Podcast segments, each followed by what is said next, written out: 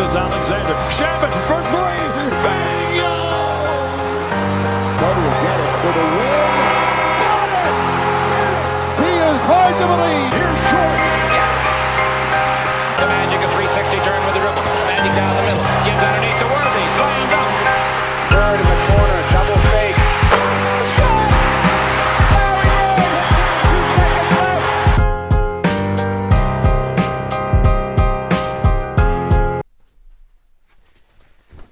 What's going on, guys? Welcome to Dime Dropper 24 minute recap, episode 6. Before we get started, make sure to subscribe on all platforms YouTube at Dime Dropper Podcast, Spotify, Apple Podcast, and of course to follow us on social media at Twitter and Instagram at Dime Dropper Pod.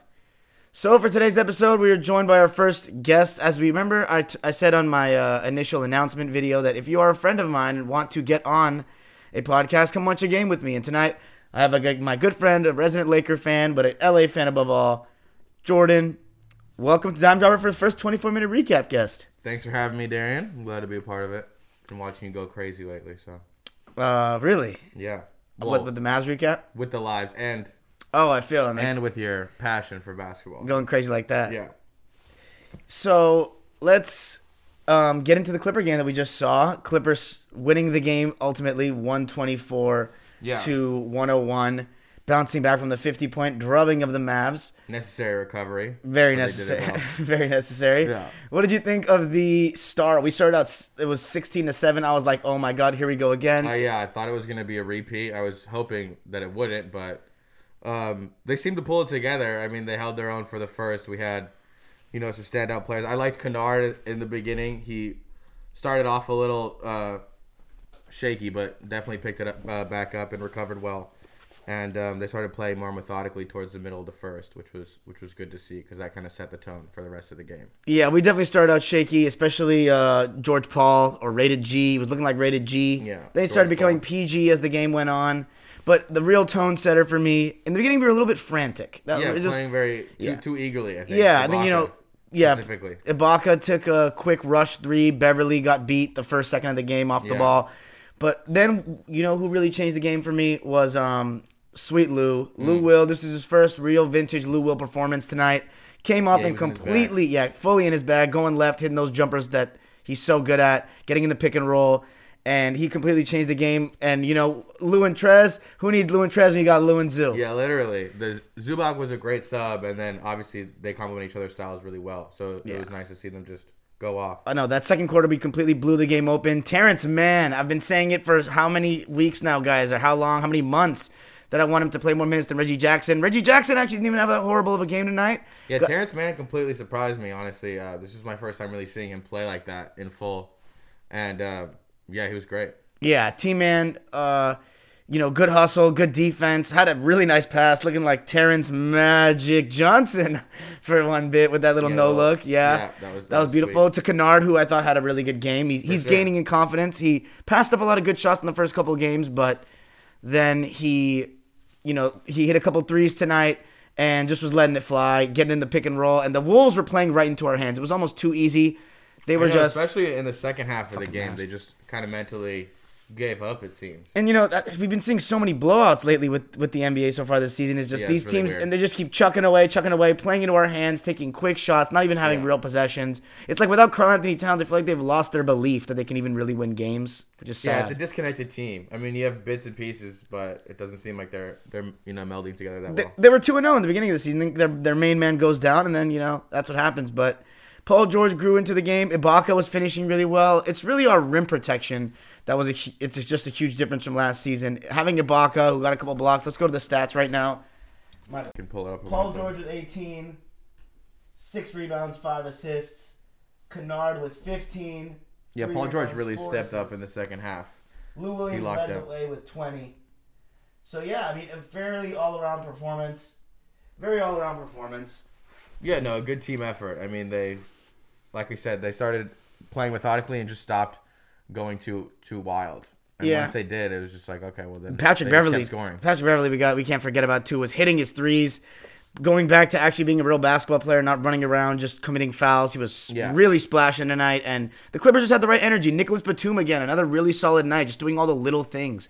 You know, just his- having his basketball IQ. He's somebody that can, I'm starting to rely on to just make sure he's not doing dumb things on defense or Yeah, vet. I making mean, the right passes, and just not taking dumb shots. So Clippers win big, good win. Nothing too much to be high on in terms of what it means. It's a good bounce back, gets us going back in the right direction, but those Timberwolves made it too easy. Yeah, the Clippers had a fire under their ass. Just, but yeah, the Clip, the Wolves just stopped trying after Yeah. a certain point. It was weird to see.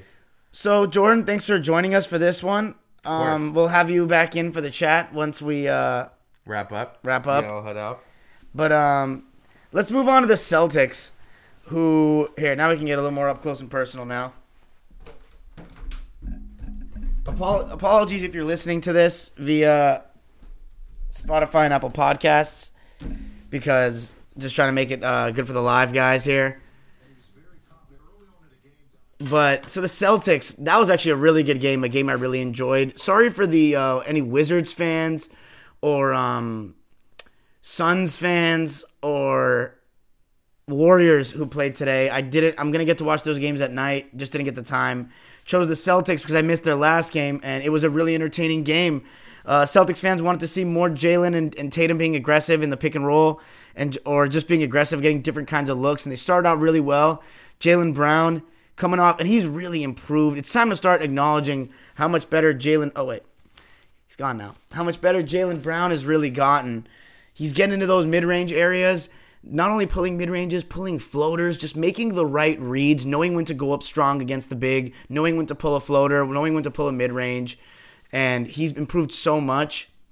But the Indiana Pacers were doing a good job of, in the beginning, forcing some takeover, turnovers on Tatum, preventing him from going sideline, trapping him on pick and rolls. And it was just part of their game plan, I guess. Sabonis was cutting off that sideline really well, letting Tatum just hit his chest and lose the ball. And Indiana was splashing from th- three, and it was mostly just pick and roll, penetration, kick. Everyone was hitting, whether it was Myles Turner, who was just seemingly hitting everything, uh, Sabonis, who Eastern Conference Player of the Week and well deserved. Domantas Sabonis is really starting to put himself in a different conversation this season. As you know, we got to start looking at him as maybe one of the top twenty players in the NBA. He is aggressive, and you know he can hit from from mid range. He can hit from the outside. Malcolm Brogdon, really smart player. Victor Oladipo looked really good tonight, and the Pacers just kind of increased their lead as the Celtics had a second unit. And this is the thing about the Celtics second unit is it's a very young second unit this year. You got guys like Peyton Pritchard, Javonte uh, Green, Rob Williams, Grant Williams. You know, without Kemba, they're playing with that lineup and like one of Tatum or Jaylen and it was easy it's easy for guys to get a little bit lost on defense or not you know they're getting used to the NBA still this Pacers team who I underestimated and get guys I'm gonna take a full L on this one I, I did have the Wizards over the Pacers in my preseason preview and that's looking like it's gonna be way off that was a little bit of just like Russ and Beal like favoritism in a way but as the game went on, the, the Pacers, it looked like the third quarter Celtics we'd seen so far this season, collapsing in the third quarter, turning the ball over.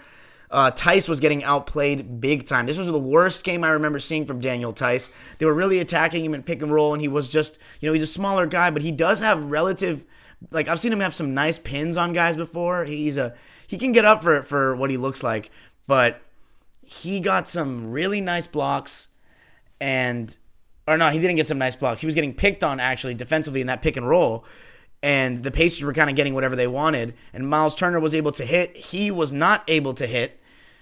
And Tristan Thompson, I thought, was pretty solid with the double double. But then when the Celtics went down 17, everything changed when they went to the second unit of, I think it was Jeff Teague, who was poor in the first half, but was a little better in the second half. It was Jeff Teague, Peyton Pritchard, uh, Time Lord Rob Williams, Jayson Tatum, and I forget who the other guy was. I think it may have been Jaylen, but Peyton Pritchard was really the spark, and we know that what Peyton's capable of here at Dime Dropper because of our connections with the Oregon basketball team. And Peyton Pritchard is showing that he belongs in the NBA, no doubt about it. He was killing it in the pick and roll, playmaking for his teammates, finding Rob Williams, the Time Lord, on the roll, finding him for lobs, kicking it out to shooters just getting guys involved and also being able to take the big man off the dribble when they drop. He took Sabonis off the dribble several times, got that and one. That had me fired up even. Peyton Pritchard making a huge impact, and honestly, the play of the game. Rest in peace, Tommy Heinsohn. This was my first time watching a Celtics game, uh, Celtics broadcast.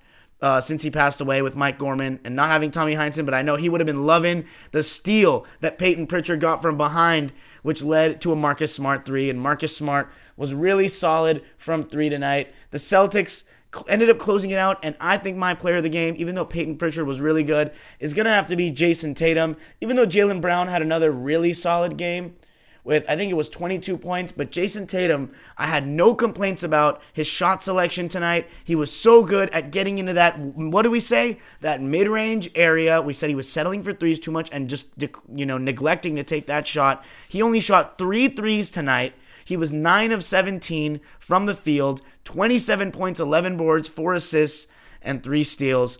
Jayson Tatum was getting into those mid range areas, getting into the key, hitting floaters, hitting little mid ranges. Mostly his floater game, though, which was really on point tonight. He was my player of the game. Marcus Smart, 3 of 10 from the field, 3 of 6 from 3. Solid game for him, 17 points. But Tatum and the Celtics still a little bit lacking on defense. They were a little slow in the first half, yet again. I know it was a back to back, but it, it, was for them as well. Jaylen Brown, 20 points. But Peyton Pritchard, 10 points, 5 assists, 5 boards. I mean, he was fantastic. So the Celtics getting a much needed win. Huge comeback down from 17 to go 2 and 2. But honestly, that's all we got today for the Spotify and Apple podcast version. I apologize for, you know, I did advertise this as 24 minute uh, recaps but sometimes we just don't have the games. I just I guess I'll set that as a barometer as the maximum I can go to.